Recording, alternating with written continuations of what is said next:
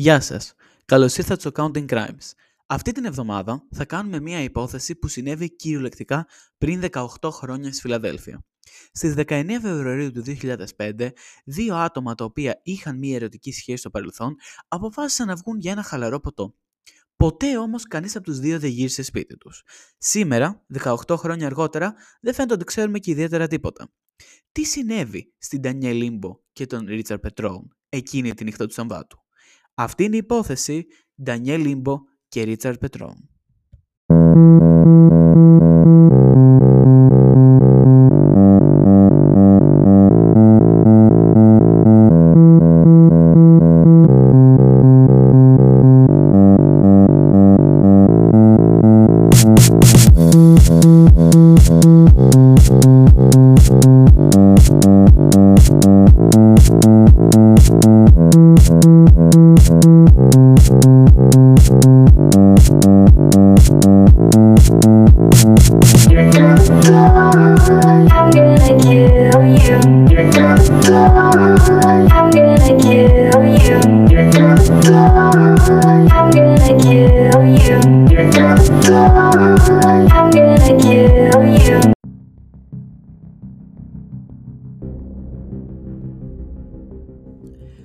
Ξεκινήσουμε με την υπόθεση, να σας πω ότι μπορείτε να βρείτε φωτογραφικό υλικό και βίντεο σχετικά με όλες τις υποθέσεις που ανεβάζω στο Instagram που είναι παπάκι Counting Crimes Pod.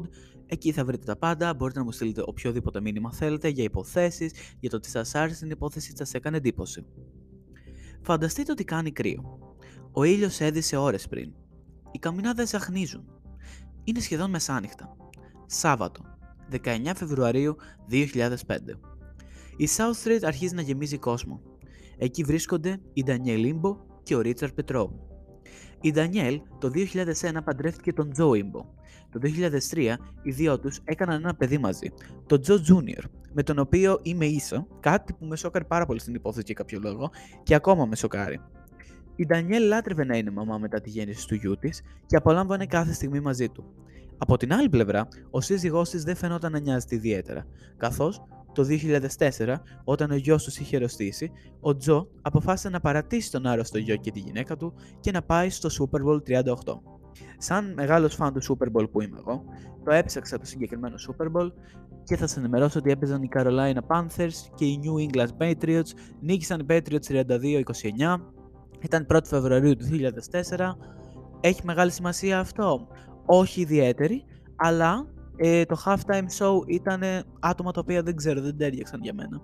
Ήταν Jessica Simpson, Ocean of Soul, Spirit of Houston, Janet Jackson, Justin Timberlake, P. Diddy, Kid Rock και Nelly. Εντάξει, μέτριο Super Bowl θα έλεγα, αλλά οι Patriots νίκησαν οπότε είμαστε αρκετά κομπλέ. Δεν έφτανε που εγκατέλειψε την οικογένειά του για τον αγώνα. Στο αεροπλάνο γνώρισε μια άλλη γυναίκα που υποτίθεται ερωτεύτηκε παράφορα και όταν γύρισε πίσω στην οικογένειά του, ανακοίνωσε ότι θα χωρίσει με την Ντανιέλ και θα μετακομίσει μαζί με την άλλη τύπησα στη Τζόρτζια. Από εκεί ξεκίνησε η διαδικασία για διαζύγιο από αυτόν, παρόλο που αυτός ο έρωτας με την άλλη κοπέλα διήρκησε κυριολεκτικά τέσσερις μήνες. Μετά το τέλος του πρώτου γάμου της, αναζωπήρωσε έναν ρομαντισμό με τον Ρίτσαρντ Πετρόν, ένα παιδικό φίλο από τη γειτονιά. Η Ντανιέλ και ο Ρίτσαρντ γνωρίζονταν πάρα πολλά χρόνια, καθώς η φίλη της Ντανιέλ ήταν η Κριστίν, που ήταν η αδερφή του Ρίτσαρντ. Ο Ρίτσαρντ ήταν ένας ανήπαντος μπαμπάς, δούλευε κυρίως στους γονείς του στο Viking Pastries και είχε γίνει εξαιρετικός στο να σχεδιάζει γαμήλιες τούρτες. Με το Ρίτσαρντ ένιωσε ότι υπήρχε χημεία και είχαν πάρα πολλά κοινά ενδιαφέροντα στο κομμάτι της μουσικής. Καθώς η Ντανιέλ πριν την εγκυμοσύνη της συμμετείχε ως τραγουδίστρια σε μία μπάντα με αυτή την καινούργια σχέση της Ντανιέλ, ο Τζο, ο οποίος ζήτησε ο ίδιος διαζύγιο, δεν ήταν καθόλου ευχαριστημένος. Είχε αγριέψει άσχημα η κατάσταση σε σημείο που στο Thanksgiving του 2004 ο Τζο πήρε τηλέφωνο τον Ρίτσαρντ να του πει ότι αν συνεχίσει τη σχέση του με την Ντανιέλ θα τον σκοτώσει με ρόπαλο. Φανταστείτε, ο οποίος ίδιος ζήτησε διαζύγιο επειδή είχε ερωτευτεί μια τύπησα στο αεροπλάνο προς το Super Bowl. Τον Ιανουάριο του 2005, με όλα αυτά που συνέβαιναν, αποφάσισε να κόψει επαφές και με τον Τζο και με τον Ρίτσαρτ, θέλοντας να εστιάσει στην ανατροφή του παιδιού της και τον εαυτό της. Τη νύχτα της 19ης Φεβρουαρίου 2005, μία ασυνήθιστα κρύα νύχτα, ακόμη και για την περιοχή της Φιλαδέλφειας. Η Ντανιέλ ήταν με τη φίλη της την Κριστίν και την μαμά της Κριστίν σε δείπνο και κατά τη διάρκεια του δείπνου η Κριστίν δέχεται ένα μήνυμα από τον αδερφό της, τον Ρίτσαρτ. Ναι, το γνωστό Ρίτσαρτ που είπαμε και πριν. Ότι αν θέλει να έρθει εκεί που είναι, είναι σε ένα μπαροειδές μαγαζί και μετά θα πάει να δει μια συναυλία μπάντα σε ένα άλλο μπαρ. Η Κριστίν δεν μπορούσε να πάει, αλλά η Ντανιέλ ενδιαφέρθηκε να πάει. Ζήτησε να την αφήσουν στο taproom, όπου ο Ρίτσαρντ έπινε ένα ποτό. Είναι το taproom. Ήταν μια ερώτησή μου, το έχω ξανακούσει, απλά δεν θυμόμουν και τι ήταν. Και το ψάξα. Και θα σας πω τι είναι τα taprooms. Με τον όρο taprooms αναφερόμαστε στο μέρος όπου ένας ηθοποιείος σερβίρει τις μπύρες του. Δεν είναι μια κλασική μπειραρία δηλαδή, όπως την έχει συνηθίσει, αλλά κάτι πιο ψαγμένο, πιο ιδιαίτερο. Φυσικά εδώ δεν θα βρει κάποιος μόνο τις μπύρες του συγκεκριμένου ηθοποιείου, αλλά και δεκάδες ακόμα ετικέτες και guest μπύρες σε βαρέλι, κουτάκι ή μπουκάλι. Βασική όμως φιλοσοφία του χώρου είναι να παρουσιάσει το εκάστοτε ηθοποιείο της μπύρες του στο κοινό τόσο απλά και πολλές φορές έχει και κάποια μορφή μεζέ, σαν τα ισπανικά τάπα. Στην Αθήνα, να ξέρετε, λειτουργούν μέχρι στιγμή δύο taprooms. Είδα ότι έχει και ένα στην Πάτρα, αν είναι κάποιος από Πάτρα που ακούει το podcast. Το πρώτο χρονικά άνοιξε τις πόρτες του προδιετίας από την ομαδική μικροζυθοποιία Strange Brew Taproom and Bottle Shop που βρίσκεται στο Κουκάκι. Και μετά έχουμε και το άλλο, το οποίο είναι στη Βεϊκού από τη μικροζυθοποιία Blame the Sun. Αυτά περί Taproom ήταν ένα μικρό update. Αργότερα, οι δύο τους μετέφεραν τους εορτασμούς τους στο μπαρ και το εστιατόριο που εθεάσαν για τελευταία φορά. Το μπαρ ονομαζόταν Abilene στο 429 South Street. Το South Street γενικά είναι ένας δρόμος, πώς να το περιγράψω, είναι σαν ένας μονόδρομος, κυριολεκτικά πεζόδρομος, έχει αριστερά και δεξιά πάρκινγκ, περνά τα αυτοκίνητα και έχει τεράστιους πεζόδρομους. Είναι εμπορικό και έχει παντού μαγαζιά. Οι Ντανιέλ και ο Ρίτσαρτ συναντήθηκαν με φίλους, παρακολούθησαν μια ζωντανή μπάντα και συνέχεια είπαν αντίο περίπου στι 11.45 μετά μεσημβρίες. Η Ντανιέλ ήθελε να το λήξει σχετικά νωρίς για δύο λόγους. Αύριο είχε ραντεβού με την Κριστίν να τους φτιάξει τα μαλλιά και δύο, αύριο ερχόταν ο γιος της που τον είχε ο μπαμπάς του ο Τζο για το σουκού. Αφού βγήκαν από τον μπαρ, ο Ρίτσαρντ είπε στην Ντανιέλ να την πάει σπίτι, γιατί ζούσε σχετικά μακριά, που έπρεπε να διασχίσει τη γέφυρα από τη Φιλαδέλφια για να φτάσει στο Νιου Τζέρσι και το ταξίδι θα ήταν πανάκριβο. Φανταστείτε να πηγαίνετε από γλυφάδα να ανεβαίνετε κυφισιά, μεταξύ όλο αυτό. Τέτοια απόσταση. Επίσης, ο Ρίτσαρντ ήταν αρκετά περήφανος που κατάφερε να βρει θέση πάρκινγκ σχετικά κοντά και δεν χρειαζόταν να περπατήσουν πολύ. σα ίσα θα πενευόταν κιόλας. Μακάρι να μπορούσαμε να πούμε ότι κάποιος τους είδε να περπατούν προς το φορτηγό του Ρίτσαρτ και να μπαίνουν σε αυτό και να φεύγουν. Αλλά δεν μπορούμε να το πούμε αυτό, διότι δεν υπήρχε αυτόπτης μάρτυρας. Το φορτηγό εντός εισαγωγικών το θεωρούν pickup truck. Είναι ένα μαύρο Dodge Dakota, το οποίο παίζει πάρα πολύ σημαντικό ρόλο στην υπόθεση αυτή.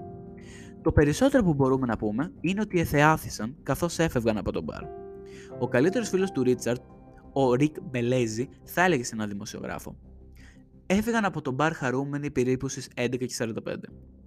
Σύμφωνα με τη Philadelphia Daily News, ο Άντωνι Βαλεντίνο και η σύζυγός του Μισελ Μακλάφλιν ήταν οι τελευταίοι άνθρωποι που είδαν την Ντανιέλ και τον Ρίτσαρτ. Ενώ πρώτη φορά γνωρίστηκε η Ντανιέλ με την Μισελ, καθώς ο Ρίτσαρτ και ο Άντωνι ήταν φίλοι, ήταν όλα μια χαρά και τους είδαν χαρούμενους, χορεύανε το ένα και το άλλο, που για ένα ζευγάρι το οποίο δεν ήταν και στα καλύτερη του εκείνη την περίοδο, αφού είχαν αποσπαστεί, επειδή η Ντανιέλ είπε θέλει να δώσει περισσότερη σημασία στο γιο της, ε, ήταν μια χαρά, αυτό εννοώ. Ήταν ένα φυσιολογικό βράδυ, είπε ο Άντωνη. Καθόμασταν δίπλα στο μπαρ και όταν έφυγαν απλά αγκαλιαστήκαμε και αποχαιρετιστήκαμε. Αυτή ήταν η τελευταία φορά που τους είδα. Όλα μετά από αυτό είναι πάρα πολύ σκοτεινά, σε σημείο που το σκοτάδι δεν άφησε κανένα σημάδι πίσω του.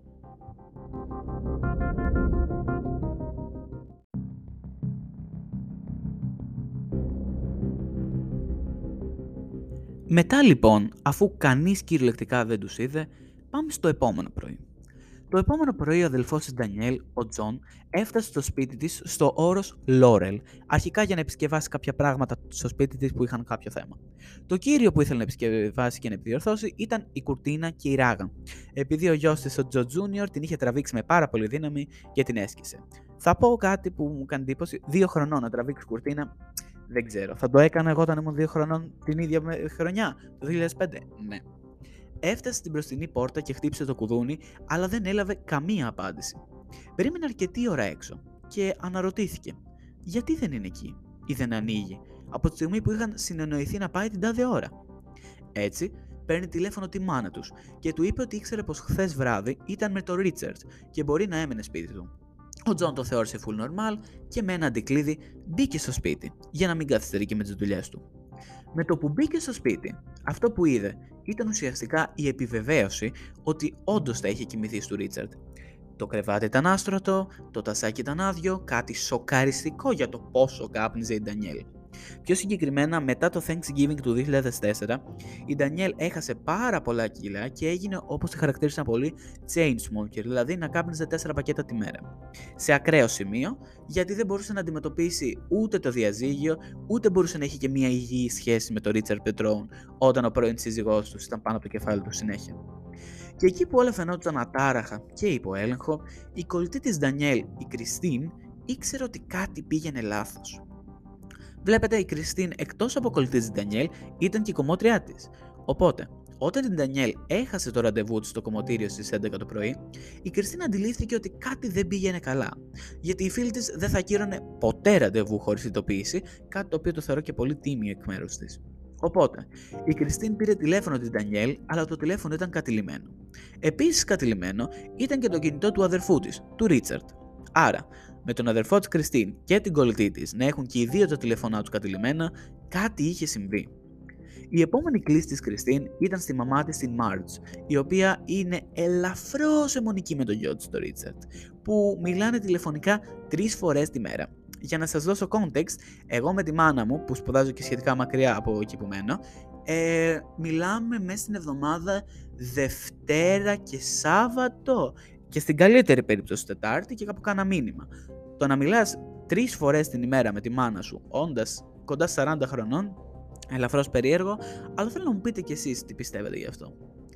Η επόμενη κλίση λοιπόν ήταν φυσικά στη μάνα της και με το που μιλάει με τη μάνα της συνειδητοποιούν ότι καμία από τις δύο δεν μπορεί να βρει τον Ρίτσαρντ και ο φόβος τους γίνεται όλο και πιο έντονος όσο περνάνε οι ώρες.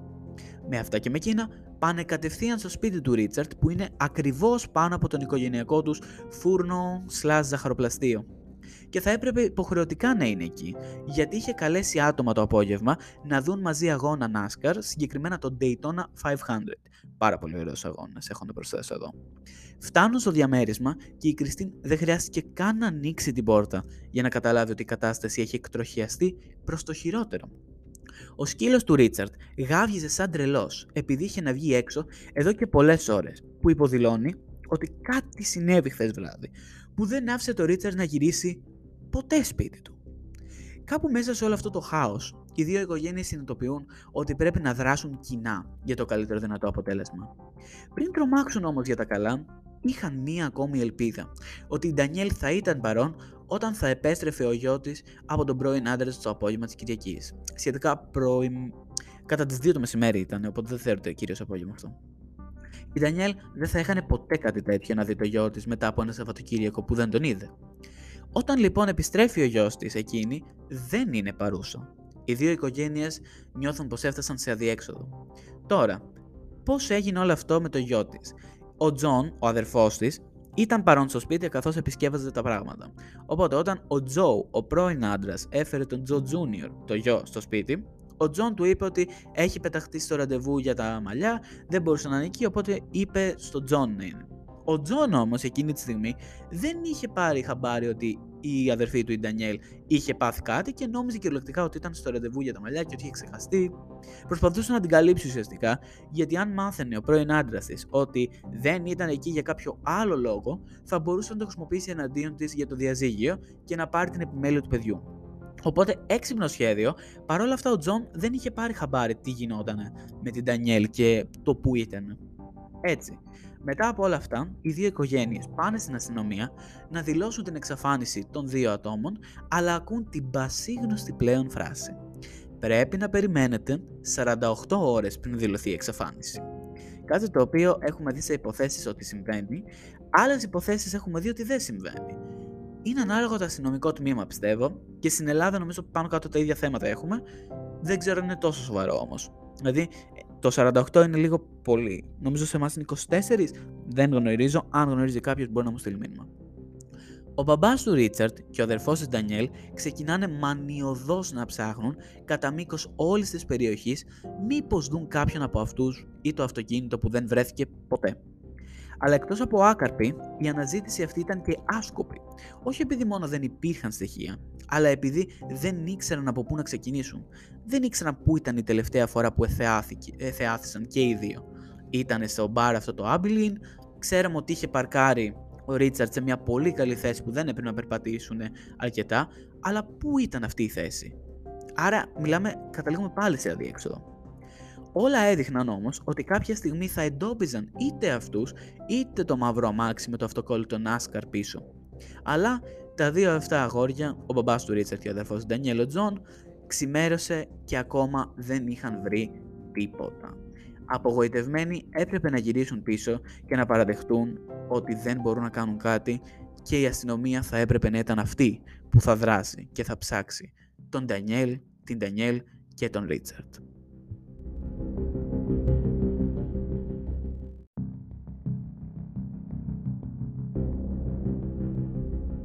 48 ώρες αργότερα, η αστυνομία του Νιου Τζέρσι και της Φιλαδέλφια ενώνουν τις δυνάμεις τους για να εντοπίσουν τους δύο που είχαν εξαφανιστεί. Το τρομακτικό της υπόθεσης δεν είναι το τι βρίσκουν, αλλά το τι δεν βρίσκουν, γιατί κυριολεκτικά δεν βρίσκουν ούτε ένα στοιχείο για το τι μπορεί να συνέβη στην Ντανιέλ και το Ρίτσαρτ το βράδυ του Σαββάτου. Κανένας αυτόπτης μάρτυρας, καμία καταγραφή από κάμερα, πουθενά, κανείς να εντόπισε το αυτοκίνητο, απολύτως τίποτα. Κάτι που μου έκανε τρομερή εντύπωση ήταν αυτό με τις γέφυρες για το New Jersey. Φαινομενικά θα έπρεπε να είχαν πάει από το μπαρ Αμπιλίν στο σπίτι της Ντανιέλ που είπαιναν στο New Jersey. Από τη Φιλαδέλφια για το New Jersey υπάρχουν 3 με 4 διαφορετικές γέφυρες που φυσικά υπάρχουν και διόδια. Αλλά οι γέφυρες αυτές τα διόδια, οι κάμερες τότε το 2005, σίγουρα τώρα ελπίζω να έχουν εξελιχθεί, έδειχναν μόνο όσοι έβγαιναν από το New Jersey να πάνε στη Φιλαδέλφια και δεν μπορούσαν να δείξουν όσοι έρχονταν από τη Φιλαδέλφια για να μπουν στο New Jersey. Δηλαδή, πολύ πόδι όλο αυτό. Δεν μπορώ να το καταλάβω γιατί να μην έχεις και από την άλλη πλευρά κάμερες. Αλλά αυτή ήταν η περίπτωση τότε στο 2005. Θα μπορούσε να είναι μια περίπτωση εσκεμμένης εξαφάνισης της Daniel Limbo και του Richard Πετρών. Είναι. Με βάση όλα όσα έχουμε διαβάσει, όχι. Αλλά θα μπορούσε να είναι. Θα μπορούσε να είναι δολοφονία αυτοκτονία. Δηλαδή, εάν το άτομο που οδηγούσε το φορτηγό δολοφόνησε τον συνοδηγό και έπειτα αυτοκτόνησε. Θα μπορούσε εύκολα να οδηγήσει το φορτηγό στα παγωμένα νερά του ποταμού Delaware που ήταν δίπλα και σε ένα σημείο που δεν έχει βρεθεί ακόμα. Είναι κάποιο από αυτά τα πράγματα. Θα μπορούσε να είναι, αλλά οι περισσότεροι συμφωνούν ότι είναι απίθανο. Η Ντανιέλ και ο Ρίτσαρντ δεν ήταν από τους τύπους που εγκατέλειπαν τα παιδιά τους και κανείς δεν είχε κανένα λόγο να υποψιαστεί ότι κάποιος από τους δύο ήταν καταθλιπτικός ή σκεφτόταν να αυτοκτονήσει με οποιονδήποτε τρόπο. Λοιπόν, τι άλλο θα μπορούσε να είναι; Θα μπορούσε επίσης να είναι ένα αυτοκινητιστικό ατύχημα που κατέληξε με τον ίδιο τρόπο στον πυθμένο του ποταμού με τον Ρίτσαρντ και την Ντανιέλ παγιδευμένους μέσα; Αυτή είναι μια θεωρία που έχει διερευνηθεί πρόσφατα και σχετικά διεξοδικά, αλλά πολλά άλλαξαν. Χωρίς απαντήσεις, μπορείτε να φανταστείτε ότι η οικογένειά τους βασανίστηκαν πάρα πολύ. Νιώθεις σαν να είσαι παγιδευμένος, είπε ο πατέρας του Ρίτσαρτ Πετρών. Κάθε μέρα είναι η ίδια. Είναι σαν να βρίσκεσαι σε αυτό το απέσιο όνειρο και να είσαι παγιδευμένος στην κινούμενη άμμο. Τον Απρίλιο, η αστυνομία είπε δημόσια ότι δεν πίστευε ότι το ζευγάρι απλώς εξαφανίστηκε. Γεγονός που έσβησε ένα ενδεχόμενο από τη λίστα, δεν ήταν μια ηθελημένη εξαφάνιση. Ο πράκτορας του FBI, Βίτο Ροζέλη, ασχολείται με την υπόθεση από την πρώτη μέρα και είπε στο κανάλι ABC7 σε συνέντευξή του «Είμαι σίγουρος ότι ήταν δολοφονία». Πιστεύει επίσης ότι πολλοί άνθρωποι γνωρίζουν το τι έγινε, αλλά δεν έχουν μιλήσει ακόμα. Εάν επρόκειτο για δολοφονία, τα στατιστικά δείχνουν ότι για το έτος 2013, 15 φορές περισσότερες γυναίκες δολοφονήθηκαν από έναν άνδρα που ήδη γνώριζαν από ότι από ξένον άντρα και από τα θύματα που γνώριζαν τους δράστες τους, το 62% ήταν σύζυγοι, σύζυγοι κοινού δικαίου, πρώην σύζυγοι ή φίλοι των δραστών. Οπότε, ποιος είναι ο στόχος όλων εκκλέων. Ο πρώην σύζυγος του Ντανιέλ, ο Τζο Ιμπο. Ο μόνος ύποπτος ο οποίος ήθελε το κακό και των δύο.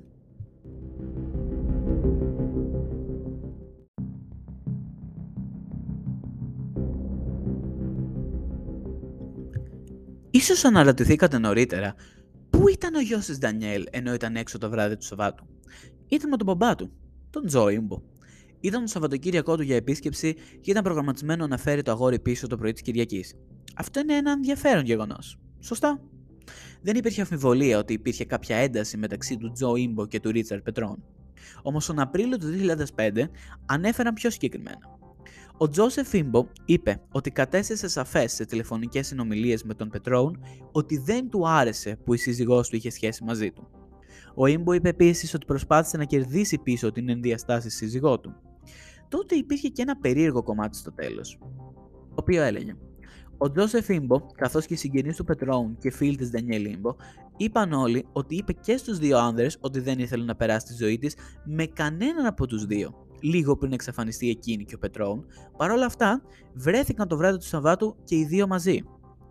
Σύμφωνα με πληροφορίες, ο Τζο είχε άλοθη για τη νύχτα της εξαφάνισης.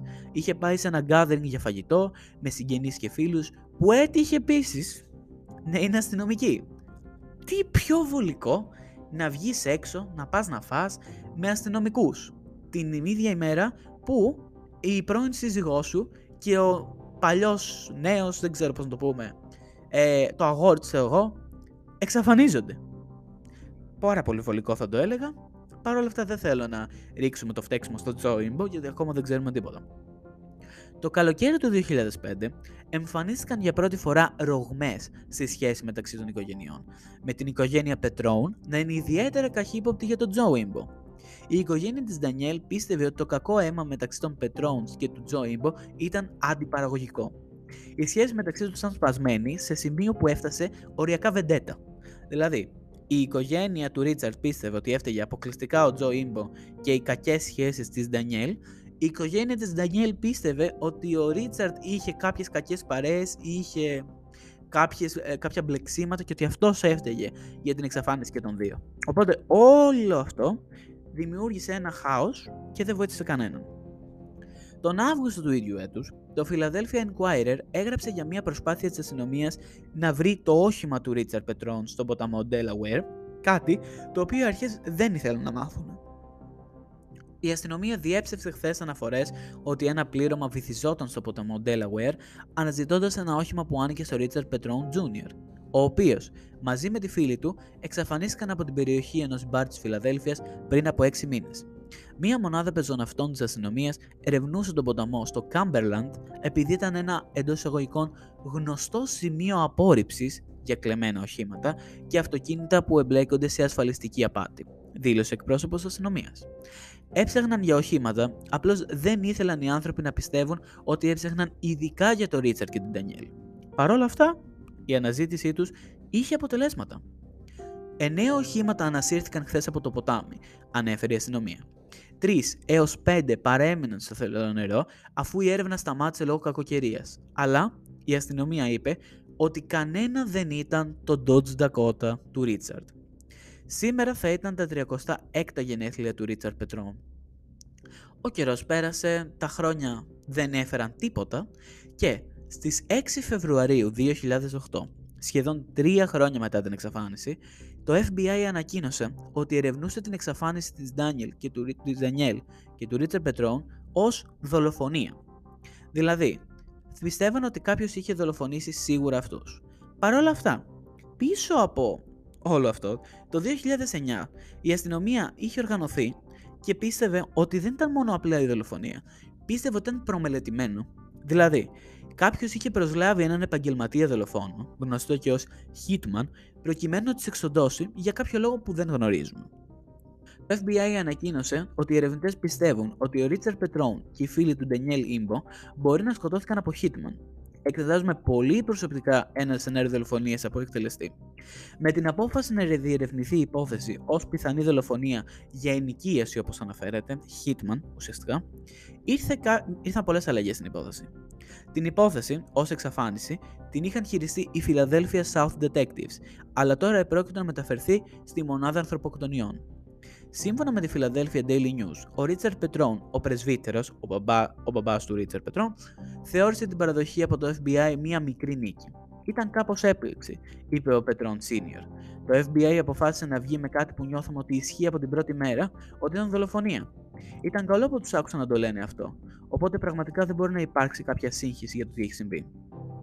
Αυτό που δεν έχουν καταλάβει οι οικογένειες και όλος ο υπόλοιπος κόσμος είναι ότι μπορεί να ανακοίνωσαν το 2008 ότι ήταν δολοφονία, αλλά η προμελετημένη δολοφονία από Hitman ανακοινώθηκε το 2015. Άρα, αυτά τα 7 χρόνια που μεσολαβούσαν, κανείς δεν ήξερε ότι σκεφτόντουσαν ότι ήταν Hitman. Απλά είχαν μείνει στο κομμάτι της δολοφονίας. Μετά το διάλειμμα που θα κάνουμε τώρα, χωρίς καμία απολύτως διαφήμιση, θα δούμε ανακεφαλαιωτικά την υπόθεση με κάποια νέα στοιχεία που δεν βγάζουν κανένα απολύτως νόημα.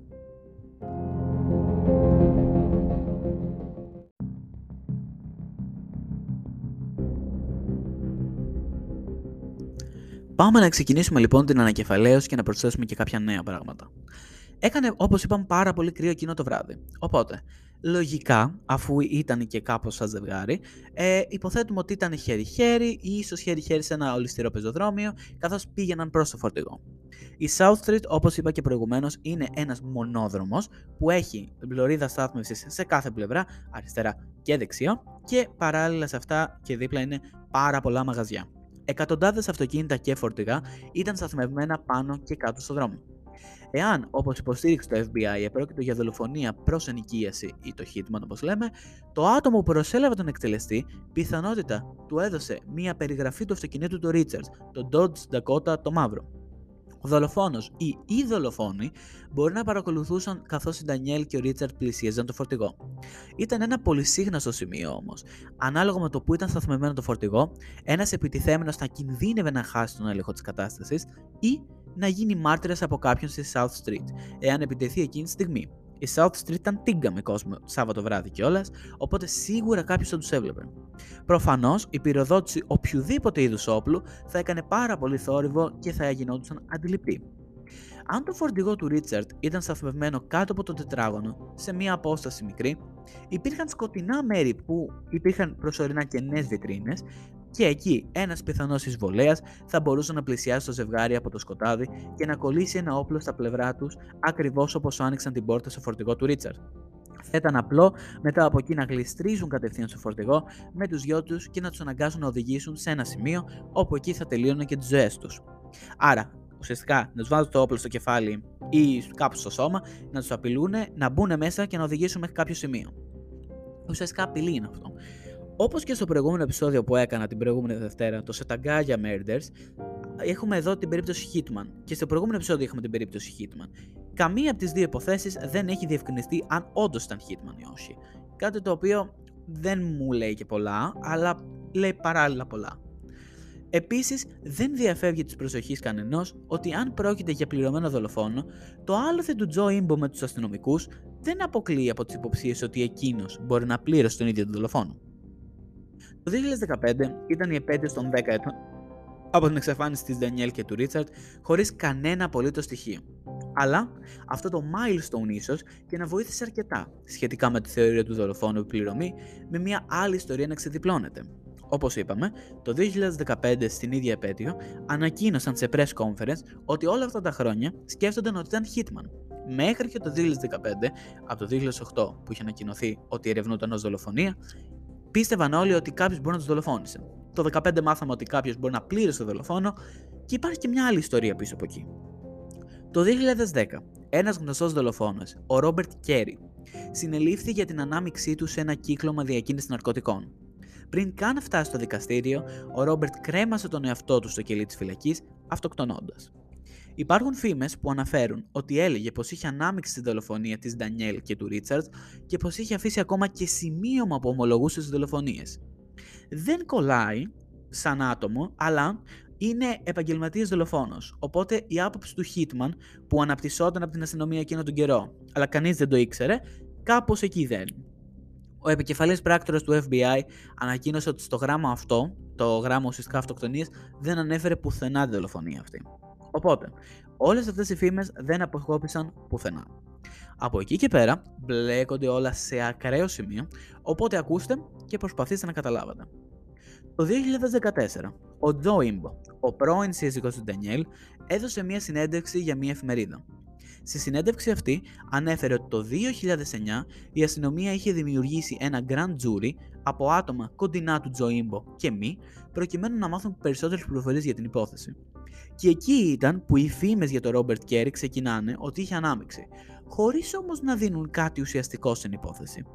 Ούτε κανένας είχε συνεληφθεί, ούτε κανέναν ύποπτο είχανε, τίποτα. Απλά υποψίες και φήμες. Το 2016, μετά την ανακοίνωση της αστυνομίας ότι ερευνούν την υπόθεση πλέον σαν Hitman δολοφονία, η υπόθεση φουντώνει.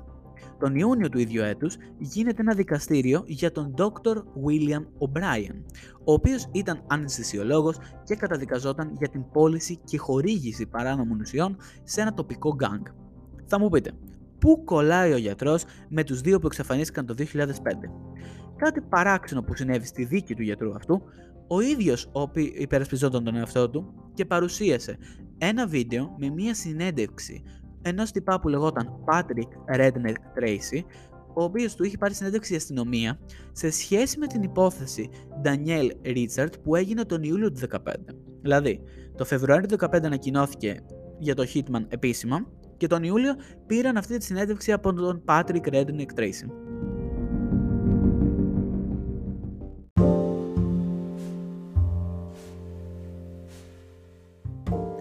Η αστυνομία λοιπόν στη συνέντευξη αυτή πίεζε πάρα πολύ τον Πάτρικ να ομολογήσει ότι δολοφόνησε το ζευγάρι για να προλάβει όλες τις μαλακίες, όπως ανέφερε ο αστυνομικός, που θα επέλθουν αν δεν το κάνει έγκαιρα. Γιατί αν δεν βοηθήσει τον εαυτό σου νωρίς, θα βρεις τον πελά σου αργότερα. Δεν βγάζει κανένα νόημα όλο αυτό και δεν κόλλαγε με την υπόθεση του γιατρού. Στο δικαστήριο είχαν μείνει λίγο όλοι τη φάση, για, γιατί μας το δείχνει αυτό; Στο βίντεο ενώ όλοι νομίζουν πως ο αστυνομικός μιλάει για την υπόθεση Ρίτσαρτ και Ντανιέλ, επειδή ήταν επικεφαλής της υπόθεσης αυτής, ίσως να μιλούσε για μια άλλη διπλή δολοφονία που έγινε, που εκεί επίσης ήταν επικεφαλής, του Άντωνι και του Μάικλ. Που αν τα στοιχεία τα δείτε, ταιριάζουν πολύ καλύτερα σε αυτή την υπόθεση παρά του Ρίτσαρτ και της Ντανιέλ. Γενικά ένα μπέρδεμα. Ο Τζο Ιμπο μετακόμισε στη Βόρεια Καρολίνα με τον γιο που απέκτησε με την Ντανιέλ, τον Τζο Τζούνιορ και μέχρι σήμερα διατηρεί την αθωότητά του και δεν έχει κατονομαστεί ποτέ ως επίσημος ύποπτο από την αστυνομία. Στο τέλος, η οικογένεια της Ντανιέλ είχε μια τεταμένη σχέση με τον Τζο, αλλά περιστασιακά βλέπουν τον μικρό Τζο, ο οποίος δεν είναι πλέον μικρός, εν 2023 είμαστε ίσα, είναι 19 όπως και εγώ, οπότε νιώθω, μια, ε, νιώθω πιο κοντά στον Τζο Τζούνιορ γιατί είμαστε ηλεκτρικά ίσα. Σήμερα είναι η επέτειος των 18 ετών από την εξαφάνιση του Ρίτσαρ και της Ντανιέλ και δεν ξέρουμε ακόμα τίποτα.